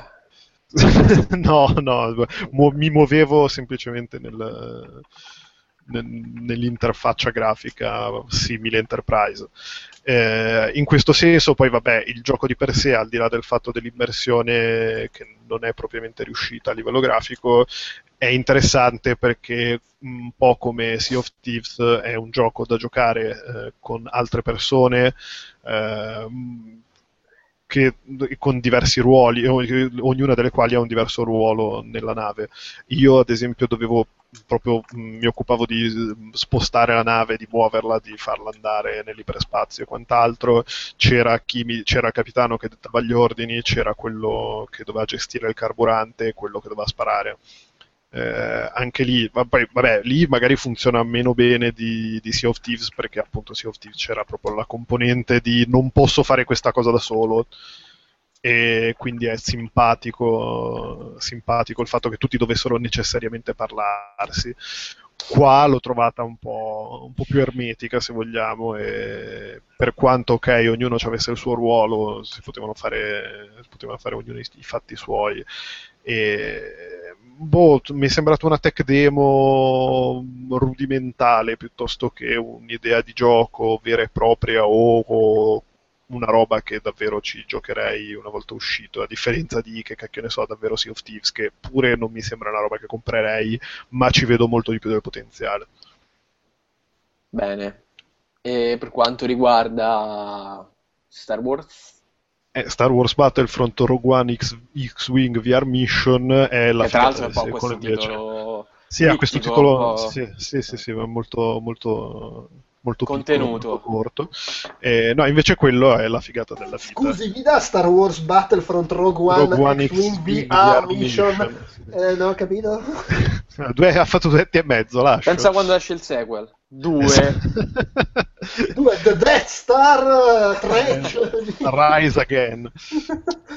No, vabbè, questo invece è il- la figata della vita, nel senso che poi vabbè, qua mi tacceranno di essere un fan di Star Wars ed è anche vero, quindi eh, attaccatevi anche a questa magniloquente fava, però Attaccatevi eh, alla spada laser. esatto. Eh, è molto bello, tra l'altro c'è, c'è della poesia insita nella presentazione di questa cosa perché già un anno fa presentarono le eh, Rogue Battalion, non mi ricordo mai come si chiama, la modalità solo con le astronavi di Star Wars Battlefront eh, e quest'anno hanno annunciato questa VR Mission che è sostanzialmente le- la, la parte delle sparatorie con, con le astronavi di, di Battlefront, ma vissuto con PlayStation VR, visto che poi comunque si tratta di un'esclusiva per la console Sony. Ed è molto bello, è molto bello perché è presentato poi in tutt'altro, in tutt'altro fashion, direbbero gli americani, con, eh, con, eh, con te che prima fai il giro dell'X-Wing e quindi vedi tutti i dettagli, vedi l'unità R2 che ti cammina di fianco, che ti, ti- ti passa di fianco, eh, devi salire sulla scaletta per entrare nell'abitacolo, puoi mettere la testa nell'abitacolo e guardare tutti i tastini ancora prima di entrare, e poi una volta che entri vedi che se schiacci i tasti succedono robe, si spiegano le vele e quant'altro ed è molto figo anche solo per questo. Poi ti, poi ti metti a giocare e il gioco è molto figo perché è appunto Star Wars Battlefront, la modalità con le astronavine, ma vissuta in prima persona con te che spari ai TIE Fighter, difendi, difendi il cargo dei ribelli, e, insomma è proprio bello. E, tra l'altro io non sapevo neanche che fosse presente in fiera e quando sono entrato nell'area, nell'area di Electronic Arts per farmi gli affari miei e scrivere un paio di pezzi, ho visto quella roba lì dietro l'angolo e tipo, boh, è stato subito amore, è- sorriso e mette... È quello che è successo a me, nel senso che io sono stato due ore da Electronic Arts. eh, Eh, però tu non ti visto. sei accorto. eh. No, no, infatti. Eh, molto un cretino, eh. Vabbè. E niente, boh, eh, se- secondo me è stata la cosa più, fel- più bella della fiera, che da un lato è indicativo del fatto che sia un gioco in VR interessante, dall'altro è indicativo che forse la Gamescom non ha dato tutto quello che poteva in termini di offerta. Se in realtà eh, la cosa più interessante è una nuova modalità in, eh, in VR. O magari ha dato esattamente tutto quello che poteva e che non poteva dare un cazzo. Esatto, anche, questa- anche queste cose. Questa questa- interpretazione. Così, Comunque, comunque sì, cioè, mi, mi sbilancio e dico che Star Wars Battlefront Rogue One X-Wing VR Mission è la cosa più interessante che ho visto nella VR dopo Reds Infinite. E che se E- probabilmente... E anche Get Even è a questi livelli. Allora, io metto subito 10 mani avanti perché Get Even non, non l'ho giocato in prima persona, l'ha giocato il buon Mario Bacigalupi, io ho guardato da fuori senza le cuffie e mm, la prima cosa che ha detto Mario quando si è tolto le cuffie ha detto la cosa migliore di questo gioco è l'audio. Quindi, Quindi siamo quasi al livello di te l'hanno raccontato. esatto, quasi a livello da raccontare. Quindi mi terrò ben lungi dalle considerazioni. In sé il gioco però, che cos'è?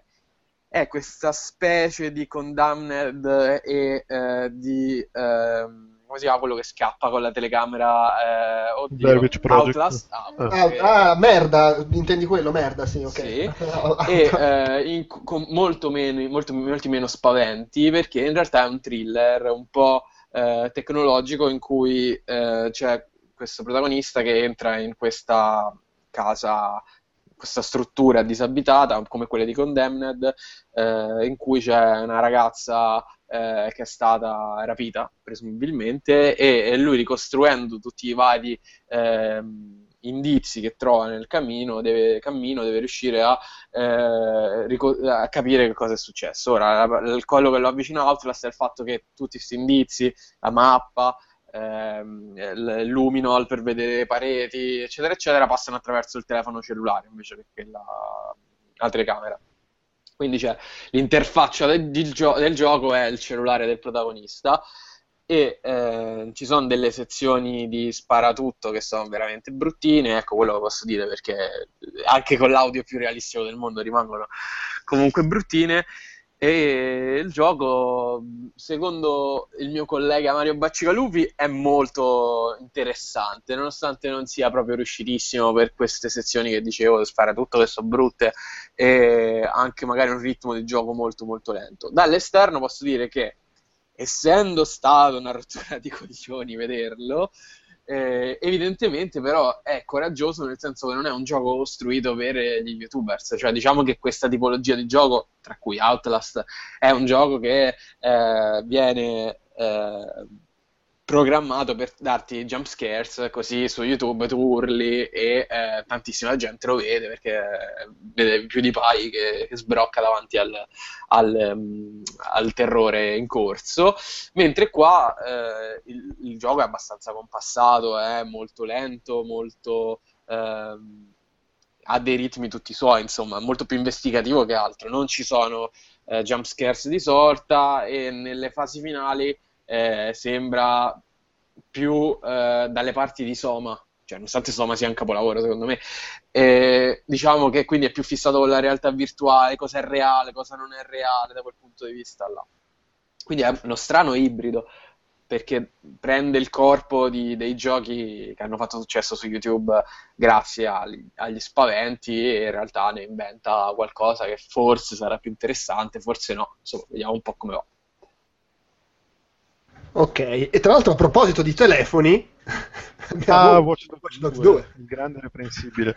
No, eh, tra l'altro anche qui mani avanti ho provato solo la componente multiplayer online che incredibile amici è seamless, questa cosa che non abbiamo ancora detto che invece è stata la parola chiave dell'anno scorso.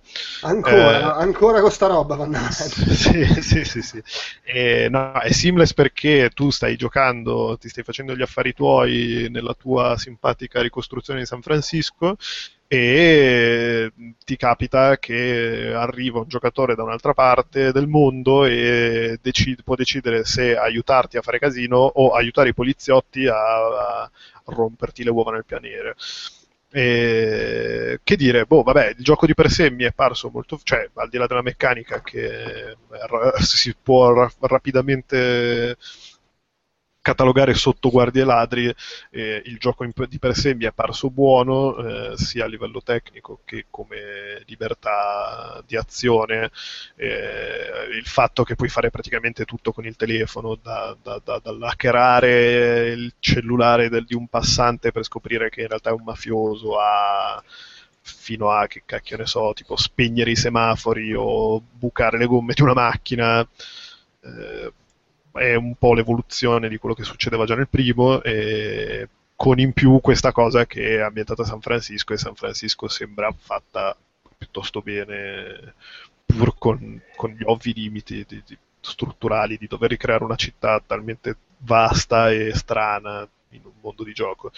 C'è chi dice giustamente che magari San Francisco non è esattamente uno scenario distopico come poteva essere la Seattle del primo, eh, però insomma boh, bisogna anche vedere un po' bisogna anche un po' vedere con la trama e io purtroppo la trama non l'ho vista perché non ero a Los Angeles e perché a Colonia abbiamo fatto vedere la demo multiplayer e quindi vai a sapere però eh, comunque cioè, sembra esserci del buono.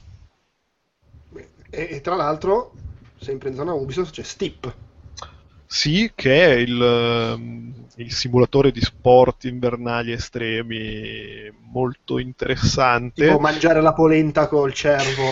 esatto, sì, e sopravvivere. No, è, no, no, è tipo la tuta alare, tipo lo snowboard, tipo gli sci e tipo non mi ricordo qual era l'altro. Eh, pa- pa- pa- parapendio. No. Sì, no, pa- boh, sì. E, sì, sì che è molto figo, è molto figo. Ah, tra l'altro, tra l'altro non, sì, io onestamente non, non, non, avendo, cioè, avendo solo visto i filmati delle tre, non, avevo, non mi era ben chiaro dove ponesse l'asticella tra la simulazione e l'arcade. Eh, cioè, banalmente, se fosse una roba Tony Hawk o più. E la risposta è dove capita? No, la risposta è abbastanza metà, nel senso che. Mh, mm, ovviamente ti, fa, ti, permette di fare delle discese improbabili ad altezze siderali e quant'altro. Però allo stesso tempo la componente trickster di chiudo un 720 dopo un salto lunghissimo e quant'altro non è, non è così permissiva come, come, appunto ci si aspetterebbe da un figlio illegittimo di Tony Hawk. Nel senso che tu più fai un trick complicato ad altezze elevate, più devi chiuderlo in maniera decente per non subire un contraccolpo di forza G eh, tanto forte da toglierti il fiato e che ti impedisce quindi di fare di inconcatenare un altro trick altrettanto difficile nel salto successivo. Eh, quindi c'è questa componente di stamina che eh, preclude, se vogliamo. Un po' la... Dark Souls. Eh, boh, sì, se, cioè, sì, eh, esatto. Sembra C'è anche la schivata. No, sì, beh, sembra un po' una battuta, ma in realtà sì, perché quella, il fatto di stamina ti preclude il, le combo infinite, le cose allucinanti, tipo 2 720 di fila. Eh, c'è molto più da stare attenti quando atterri, anche per chiudere un trick semplice. Eh, questa componente di stamina eh, bisogna sempre tenerne conto e boh, in generale comunque è, è, una, è un cioè, pad alla mano, poi ti ritrovi con un gioco che sembra molto facile da, da, da gestire e in realtà è un gioco facile da capire ma difficile da, da, governare al meglio. E quindi boh, sembra interessante. Purtroppo esce cioè non, è, è, previsto più, molto più avanti nel 2017 credo e quindi è ancora tecnicamente non era cioè seppur fosse buono non era, non era perfetto eh, però molto interessante secondo me ha tantissimo potenziale sì, con, con, confermi le mie impressioni di quando l'ho provato a Los Angeles. Anche a me era sembrato potenzialmente molto figo, divertente. E vabbè, sì, tecnicamente non proprio una roba che ti lascia interdetto. Però, insomma. No, vabbè, però insomma, beneficio del dubbio del fatto che esca tra, tra un po'. Sì, sì, vabbè, poi comunque ci avrà dei limiti a livello tecnico, penso, per il fatto che è la roba gigantesca e online con la gente sì, che, beh, che sì, sì. C'è un limite a quello che puoi fare, beh, essendo anche multipiattaforma. Sì. Eh, Gwent, a proposito di sport estremi. Eh sì, sì, sì. Vabbè, Gwent è il, diciamo così, lo stand-alone del minigame di... Mazza quante parole inglesi di The Witcher 3 cioè il gioco di carte che era dentro The Witcher 3, visto che ha avuto questo successo planetario, è stato preso e ci hanno fatto praticamente un free to play sul modello di Hearthstone, eh, Hearthstone oppure di Magic, con l'altro nuovo che è uscito che non mi ricordo assolutamente come si chiama. Ora, avendo comunque una minore risonanza rispetto a Hearthstone, cioè rispetto a Warcraft e rispetto a Magic, i polacchi di CD Projekt hanno investito un botto di soldi ed è quello che mi ha eh, sorpreso di più perché poi vabbè il gioco è molto simile a quello che stava sul, ehm, all'interno di The Witcher 3, è stata ridisegnata tutta l'interfaccia per renderla un po' più chiara e ehm, ci sono state delle modifiche al ritmo di gioco perché sono state eliminate tutte le carte che non avevano testo, quindi tutte le carte che erano semplicemente pedine d'attacco ehm, piuttosto che ehm, niente, piuttosto che niente, piuttosto che carte che erano solo l'attacco. Qui sono state eh, brasate tutte quante e a ogni carta è stata affidata un'abilità, quindi da quel punto di vista diventa un po' più lento il gioco, perché anche solo il leggere l'abilità o il, il poter fare delle delle combo un po' più complesse eh, richiede una, una minore immediatezza, ecco, diciamo così, che era un po' la forza del Gwent. ma era anche un po' la dannazione perché arrivavi a un certo punto di The Witcher 3 che avevi talmente così tante carte rare che vincevi per forza, diventava un po' una sfida a chi aveva più carte rare. Quindi in questo modo, creando una sinergia maggiore tra le carte, creando delle possibilità di strategia più, eh, più complessa, eh, credo che abbiano voluto eh, dare una possibilità anche a chi magari inizia da poco e si può trovare a scontrarsi con uno che ha già iniziato ha già qualche carta rara. E The Witcher 3 non avrebbe potuto assolutamente, con, quel modello di gioco non avrebbe potuto assolutamente vincere. E, ed ecco, questa cosa un po' mi è piaciuta, un po' mi preoccupa, nel senso che il, l'essere veloce era il grande, grande pregio di... Veloce e semplice era il grande pregio di Gwent. Però dicevo, c'è stato un investimento importante perché c'è tutta una parte single player, una campagna single player a differenza di Hearthstone, vabbè che adesso c'è, eh, ma qui sembra molto più vicina all'esperienza di The Witcher, quindi c'è effettivamente una mappa, una mappa entro cui ci si muove, eh, si parla, si esplora, eh, un po' come era il vecchio gioco di Magic che non mi ricordo mai come si chiama, che aveva un po' una meccanica simile. E, Ma- eh, Magic Online? No, no, no, no. Ehm, vabbè, adesso se lo cerco non finisco più, era molto... Vabbè, molto... non importa. Sì, infatti, chi se ne frega. Ehm, e praticamente all'interno di questa mappa eh, ci si muove, si trovano... Ah, ecco, era Planeswalkers. Ecco qual era, visto? Sono multitasking, mentre parlavo sono riuscito a trovarlo. All'interno di questa mappa ci si muove e eh, diciamo che il battle system è, è stato eh, sostituito da, da Gwent. Quindi il, il, gioco di carte non è più il passatempo anche per i, per i personaggi che andavano a fare i tornei come su The Witcher 3, ma è un vero e proprio battle system. Ehm, ecco, però dicevo, la, la, la, cosa che mi ha impressionato è che tutto questo sistema di eh, single player che sembra molto profondo, che è ambientato sempre nelle storie di The Witcher con, con Geralt, Yennefer, tutti i personaggi, è stato completamente doppiato. Quindi c'è, c'è un, un, lavoro dietro, un investimento dietro anche per quanto riguarda l'aspetto economico che non è non è indifferente, ecco, mi ha colpito molto questa cosa.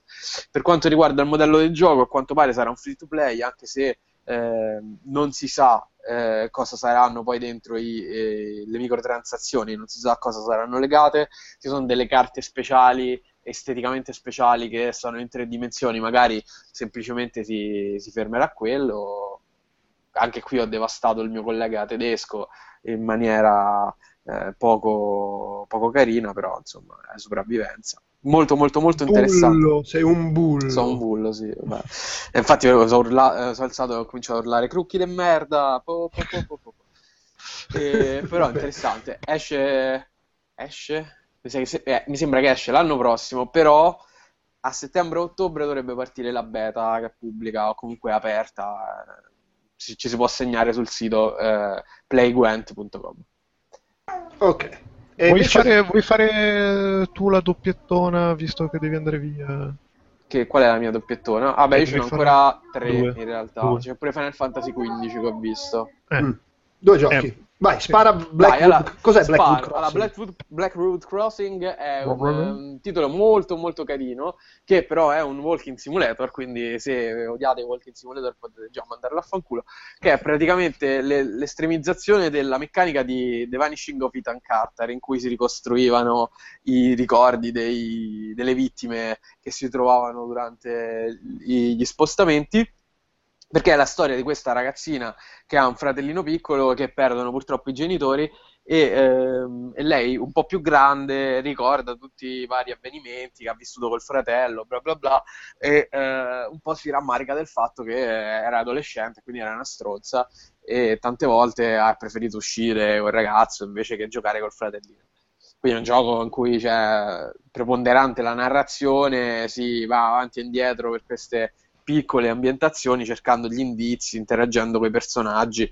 Eh, molto carino da vedere. Eh, si vocifera che poi alcuni di loro abbiano lavorato addirittura con Disney, quindi effettivamente c'è qualche rimando ai, ai Disney, Pixar, uh, ai film quelli in computer graphic anche questo qua esce l'anno prossimo, quindi è in una fase molto embrionale, ha qualche problema con eh, le animazioni e con eh, anche qua con le, eh, tutto ciò che ha a che fare con le collisioni è un po' inf- è una fase acerba, però sembra interessante, ecco, non, non saprei che altro dire. Eh, esteticamente interessante come tematica molto profonda, vediamo un po' come viene fuori. Lo so io cosa puoi dire, puoi parlarci di Final Fantasy XV. E vai. Allora, Final Fantasy XV io l'ho provato sotto tra gli zombie quindi sono molto contento. Non so se è la demo che era uscita per tutti i comuni mortali un po' di tempo fa, perché io non l'ho provata. Posso dire che eh, inizialmente c'è il solito eh, filmato in computer grafica, che è una grafica della Madonna, e io pensavo fosse in grafica di gioco. Là mi sono guardato e ho detto, cavolo, guarda questi che hanno fatto, che spettacolo, una cosa incredibile, che grandi questi giapponesi mitici, così, e poi parte il gioco che graficamente è molto molto molto più sottotono rispetto al filmato in computer graphic, soprattutto per quanto riguarda ehm, le superfici come i capelli. Eh, I capelli sono orripilanti, eh, hanno non so quante migliaia di scalettature. Certo, il fatto che giocassi attaccato al monitor probabilmente non ha, non ha aiutato, però eh, secondo me si vede un po' il passaggio tra dal fatto che era stato pensato e iniziato eh, aveva iniziato la lavorazione durante la vecchia generazione. Poi magari esce a novembre che l'hanno tirato a lucido, eh. però diciamo in questa fase non era proprio eccezionale da vedere. Eh, come gioco ho giocato i primi 40 minuti, 30 minuti, 40 minuti. C'è questo sistema di combattimento che è eh, particolare, forse un po' più Kingdom Hearts che ehm, Final Fantasy perché in tempo reale, molto action. Eh, quello che mi è piaciuto è che c'è molta complicità tra i protagonisti. Sembra un po' Stand By Me il film, e in effetti Stand By Me è stata scelta come colonna sonora del gioco, anche in una versione un po' pop eh, di quelle classiche Square eh, eh rimaneggiate. Quindi c'è questo affiatamento tra i protagonisti che è molto molto carino. E, ehm, e c'è questa roba che ogni, ogni protagonista è specializzato su una, su una um, attività secondaria eh, che può essere la pesca, la fotografia, il, la cucina e quindi quando eh, si fanno questo accampamento c'è uno di loro che cucina per tutti e i vari piatti che vengono cucinati danno dei bonus eh, più e meno. Eh, per, detto questo mi sembra, mi sembra divertente eh, ci sono sempre questi protagonisti con i capelli a cazzo di cane perché è un, uh, una costante di tutti i Final Fantasy molto molto giapponese quindi probabilmente si giocherà tanto che è una cosa per, di cui sono molto grato. E ehm, boh, lo aspetto, lo aspetto abbastanza incuriosito perché mi è piaciuta la prova che ho fatto nonostante i capelli che oltre a cazzo di cane sono pure brutti cioè, sono pure realizzati male. Però insomma vediamo un po' va bene, quindi basta. Te ne vai. Sì, me ne vado Me ne vado che, che ho, ho, drammi in famiglia, visti uh, i recenti purtroppo brutti fatti dei... Con cui fanno, ricordiamo, battute di cattivo gusto quelli di South, South Park. Park sì. Eh, sì. Veramente uno schifo. o anche quelli di Gears of War. esatto. quello è di cattivo gusto anche il gioco. Quindi ci sta. esatto. Vabbè, Vabbè. ragazzi. Ciao, è disperata mia figlia che te ne vai anche. Eh, ciao Vanessa. Cosa non gli fai tu alle donne? eh, no, lascia stare mia figlia. ciao, ciao, ciao. Ciao. Stefano, cos'è Bioshock The Collection? È Bioshock The Collection. È esattamente quella cosa lì che, che, ti puoi aspettare leggendo il titolo, ossia i primi due Bioshock uh, riveduti e corretti in alta definizione 1080p 60 frame al secondo anche su console, con in più una con in più una, de, delle texture completamente riviste, eh, appunto in alta definizione, e, e, soprattutto un'illuminazione molto figa che dà completamente un, altro tono all'ambiente, fa sembrare Rapture ancora più spaventosa di quanto non sembrasse all'epoca e che addirittura mi ha riportato alla memoria gli effetti di luce del primo Doom, nel senso che come, secondo me il primo Doom è il migliore esempio di sfruttiamo l'illuminazione nei videogiochi per farti paura e, e ritrovarmi a Rapture con questi effetti di illuminazione nuovi così mi ha dato un po' quella sensazione lì di cacchio, ci, ci, sto passando per la seconda volta e mi sto cacando in mano come se fosse la prima, che è notevole. In più, oltre ai primi... Domanda, ci sono anche i DLC, perché ci sono tutti... Era molto figo. Ci, ci sono tutti i DLC di Bioshock 1, Bioshock 2 e Bioshock Infinite, ci sono tutti i DLC relativi al single player, perché quelli relativi al multiplayer eh, non No, hanno chiaro. più i server online. Certo, sì, sì, sì, no, no, ma infatti io pensavo, c'è un DLC single player, adesso mi sfugge il nome, ma di, di Bioshock 2 era veramente molto molto figo, e quindi sia. E, e- e infatti eh, nella collection san- sono presenti tu- tutti e tre, eh, tutti e tre i Bioshock, con anche il DLC Burial at Sea di, di Bioshock Infinite, che è molto bello semplicemente perché, anche semplicemente perché eh, chiude il cerchio della trilogia in maniera più che, più che toccante. E mh, sì, e Bioshock Infinite, essendo eh, l'ultimo capitolo più recente della saga, è anche quello che, se vogliamo, aveva meno bisogno di un ritocco pesante. E in effetti non sembra così incredibile. eh, però ha il grande pregio che per tutti gli utenti console eh, gira come se f- fosse un gioco PC ad a settaggio ultra. Quindi, per dire, chi come me aveva giocato Bioshock eh, Infinite su Xbox 360 aveva il problema della nebbia, del frame rate a cazzo de cane, eh, nella Bioshock The Collection Infinite gira da paura ed è molto bello. Beh, sicuramente. Bene, E... chi- chiudiamo con la tripletta sport. Sì, chiudiamo con la tripletta sport e c'è il nostro amico NBA 2K17 che è molto bello, molto molto bello da vedere, ancora più di quanto non fosse bello da vedere NBA 2K16 perché si sono sbattuti a fare a portare il fotorealismo su un al- tutt'altro livello con rivedendo le- le- tutte le arene dell'NBA eh, illuminazione accurata, eh, mi spiegavano che ci sono alcune arene che hanno la luce che è direttamente sul parquet e tipo lascia in ombra il pubblico, eh, mentre ci sono altre che invece illuminano fortemente il pubblico. E, insomma, ci sono tutte queste differenze notevoli che ci saranno anche nel gioco. Hanno rivisto il- l'effetto delle, delle canotte che sembrano effettivamente meno plasticose di quanto non, non sembrassero in NBA 2K. 16 e soprattutto in termini di gioco hanno rivisto fortemente un po' la fase difensiva eh, aggiungendo delle nuove, delle nuove animazioni, valorizzando la fisicità dei diversi atleti, quindi c'è chi è più lin- longilineo e che si muoverà in maniera diversa da chi è più basso, da chi è più grosso, eccetera, eccetera. Ci sono delle animazioni nuove sul rimbalzo e con animazioni nuove intendo animazioni completamente nuove sul rimbalzo, quindi eh, sia che sia rimbalzo offensivo che difensivo mh, ci saranno delle situazioni completamente diverse, completamente nuove rispetto ai giochi passati. E che sono proprio visibili a occhio nudo, cioè vedi proprio, che ne so, un tap-in, vedi tre, cioè io durante la presentazione ho visto già solo tre tap-in diversi che prima non c'erano e che danno, ti danno proprio l'idea di vedere quasi una partita vera eh, ricreata in, in computer grafica.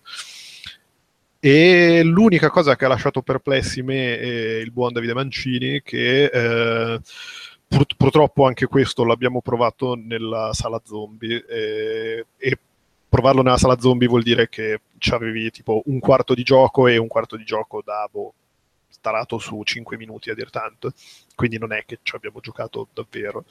Eh, quello che ci ha lasciato perplessi è che hanno rivisto il sistema di tiro e l'hanno rivisto, cioè poi non sappiamo in realtà se sia possibile passare a quello di NBA 2K16 che secondo me eh, era perfetto e teneva conto di, della tua posizione, di come mettevi i piedi, di come tiravi, di quanti giocatori avversari avevi addosso, eccetera, eccetera.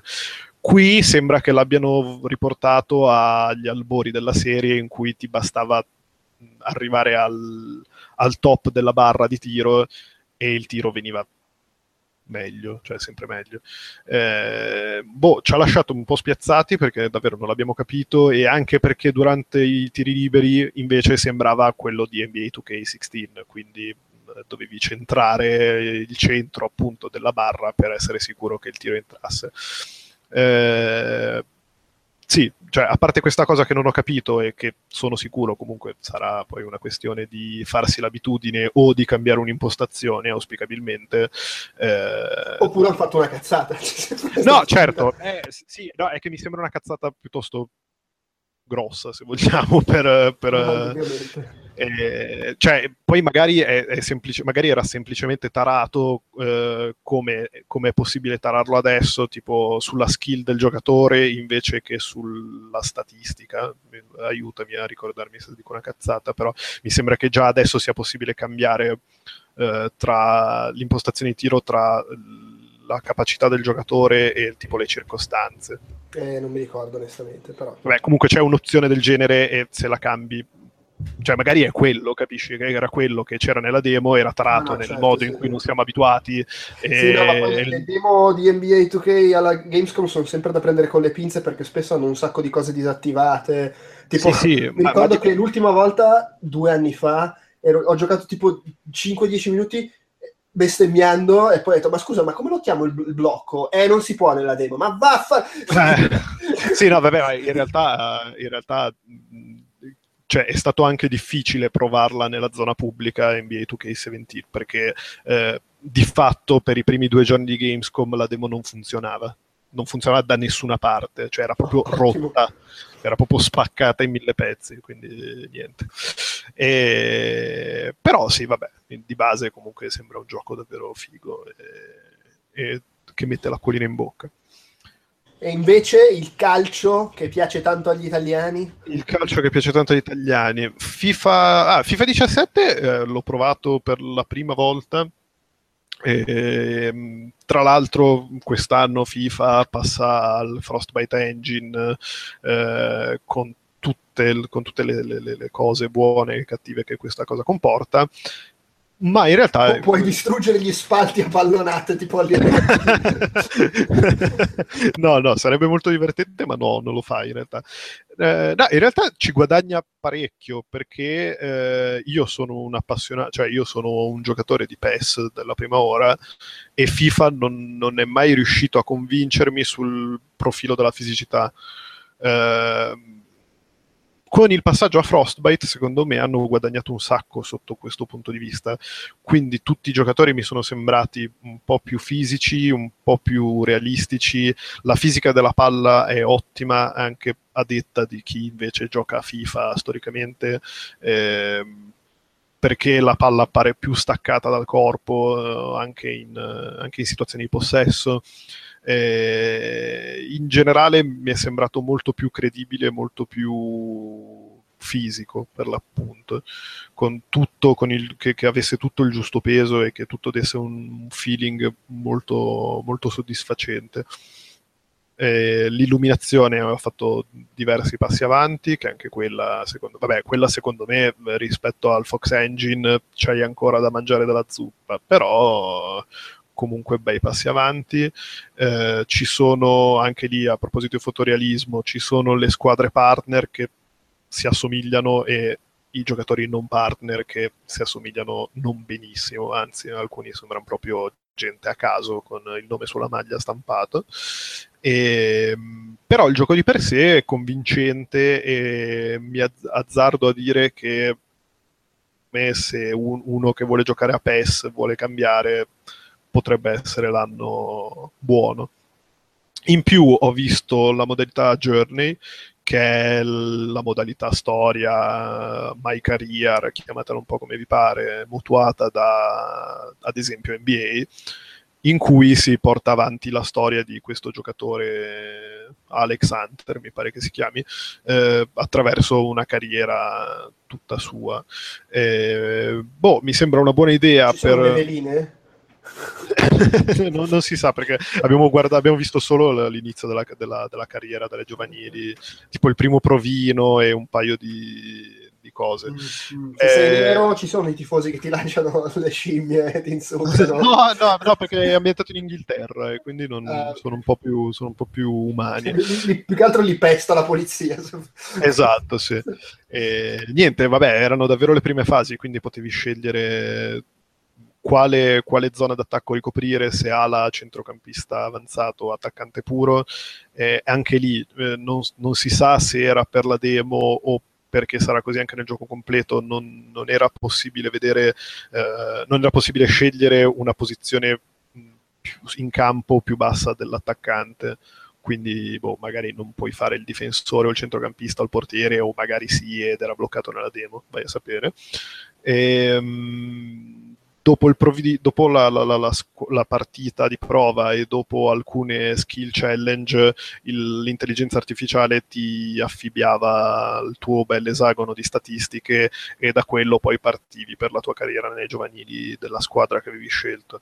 Sembra interessante, sembra un buon modo per portare avanti cioè per offrire un corollario a FIFA, che, che se no voglio dire giochi sempre a calcio online e ti fai la tua bella stagione così e niente, mi sembra valido, mi sembra davvero poi un bel passo avanti a livello di gameplay anche in prospettiva di diamo un po', diamo un po una svolta alle cose che magari funzionavano di meno come la fisica e quant'altro.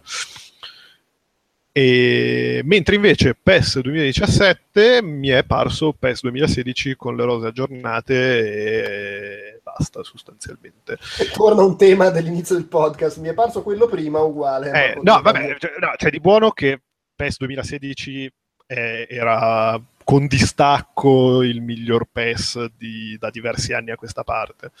Quindi e sarebbe stato, sarebbe stato stupido cambiarlo e per carità PES ci ha, ci ha, mostrato che tante volte sono stati stupidi e l'hanno cambiato e l'hanno peggiorato. Però qua si sono mantenuti e, e a livello di gioco sembra un gioco ottimo, con qualche, con qualche animazione rivista, qualche animazione aggiornata. Eh, e la solita sfiga di PES che non hanno le, non hanno tutti i diritti di, di, tutte le robe. Cioè hanno delle partnership per dire con l'Atletico Madrid e con il Barcellona, però hanno perso quelle del resto della Liga spagnola, quindi ritroveremo, ci ritroveremo di nuovo con, uh, con i nomi sfalsati e boh, insomma, cioè è una, una di quelle robe che, che sem- per cui è stato sempre criticato PES e quest'anno sembra passarsela partic- non particolarmente bene però sì, cioè, di base se uno è abituato a PES e, e, e, e, gli piace, gli piace PES, preferisce PES, non si farà dei problemi per l'ennesimo anno in cui ci sarà Man Blue e, tutte queste cose qua. Ah, I bei tempi però di Coliuto, Miranda. Esatto, sì. Tra l'altro poi Miranda ha fatto in tempo a diventare un giocatore di calcio vero sì. e. Miranda era un po' uno dei miei preferiti, devo dire. Sì, sì. Beh, addirittura c'è stato, da, da, quei tempi lì degli anni 90, c'è stato addirittura Rolando all'Inter sul serio, quindi po'. È vero. Va bene, oh, abbiamo finito, eh? È incredibile. Eh, pensa un po'. E... e, basta, niente. Eh, si è conclusa anche quest'anno la Gamescom. Si è conclusa l'estate. Yeah. No, non si è conclusa l'estate perché io sono sudato fradicio. Eh... Sì, no, effettivamente ogni, ogni tanto tipo, tipo, c'è il giorno in cui 22 gradi e c'è poi il giorno 28. Eh sì. Vabbè. Vabbè, basta, è stato, è stato, bellissimo, un bel reportage in cui non c'avevo niente da dire per una volta, ascoltavo, mi facevo i cazzi miei e lasciavo parlare voi. Domande ficcanti. Eh, esattamente. Bene, ciao a tutti! Ciao! Si chiude qui anche questo appuntamento con Outcast Reportage. Io vi ricordo come sempre www.outcast.it, il nostro sito ufficiale dove trovate tutto il resto della nostra produzione audio, video e per iscritto, dove trovate anche i modi per contattarci, c'è la nostra email podcast.outcast.it, c'è la pagina dei contatti che comunque ci manda una email e ovviamente ci sono i nostri account su Facebook e su Twitter, entrambi si chiamano Outcast Live e su Facebook c'è anche il gruppo di discussione che si chiama Outcast ma ha come indirizzo Outcast Live dove potete potete venire a chiacchierare fra di voi e con noi. Vi ricordo inoltre che se vi piace quello che facciamo potete darci una mano condividendo sui social, votandoci sugli aggregatori di podcast o anche dal punto di vista economico sfruttando i link eh, ad Amazon UK, Amazon Italia e Tostadora che trovate sul sito o addirittura eh, con eh, la, la, pagina su Patreon dove potete darci direttamente dei soldi mentre con i link ai negozi non spendete nulla in più eh, rispetto a quello che spendereste normalmente ma una percentuale di quello che pagate i prodotti che comprate va a noi. Ehm, più o meno è tutto quello che ho eh, da segnalare, al di là del fatto che, come sempre, segnalo l'esistenza di Shiny Magazine, una rivista in digitale e cartaceo in cui si parla di cinema, videogiochi, arte, musica, letteratura, tecnologia. Ci fanno pubblicità, noi la facciamo a loro. Eh, è veramente tutto. Per quanto riguarda i prossimi podcast in arrivo, eh, si ricomincerà a breve con la tarantella di magazine e chiacchiere borderline e forse stiamo riflettendo su qualche speciale, poi vabbè insomma c'è Upcast Popcorn, eh, The Walking Podcast e chissà magari torna anche il tentacolo viola. È veramente tutto, eh, grazie per l'attenzione e beh ciao e grazie.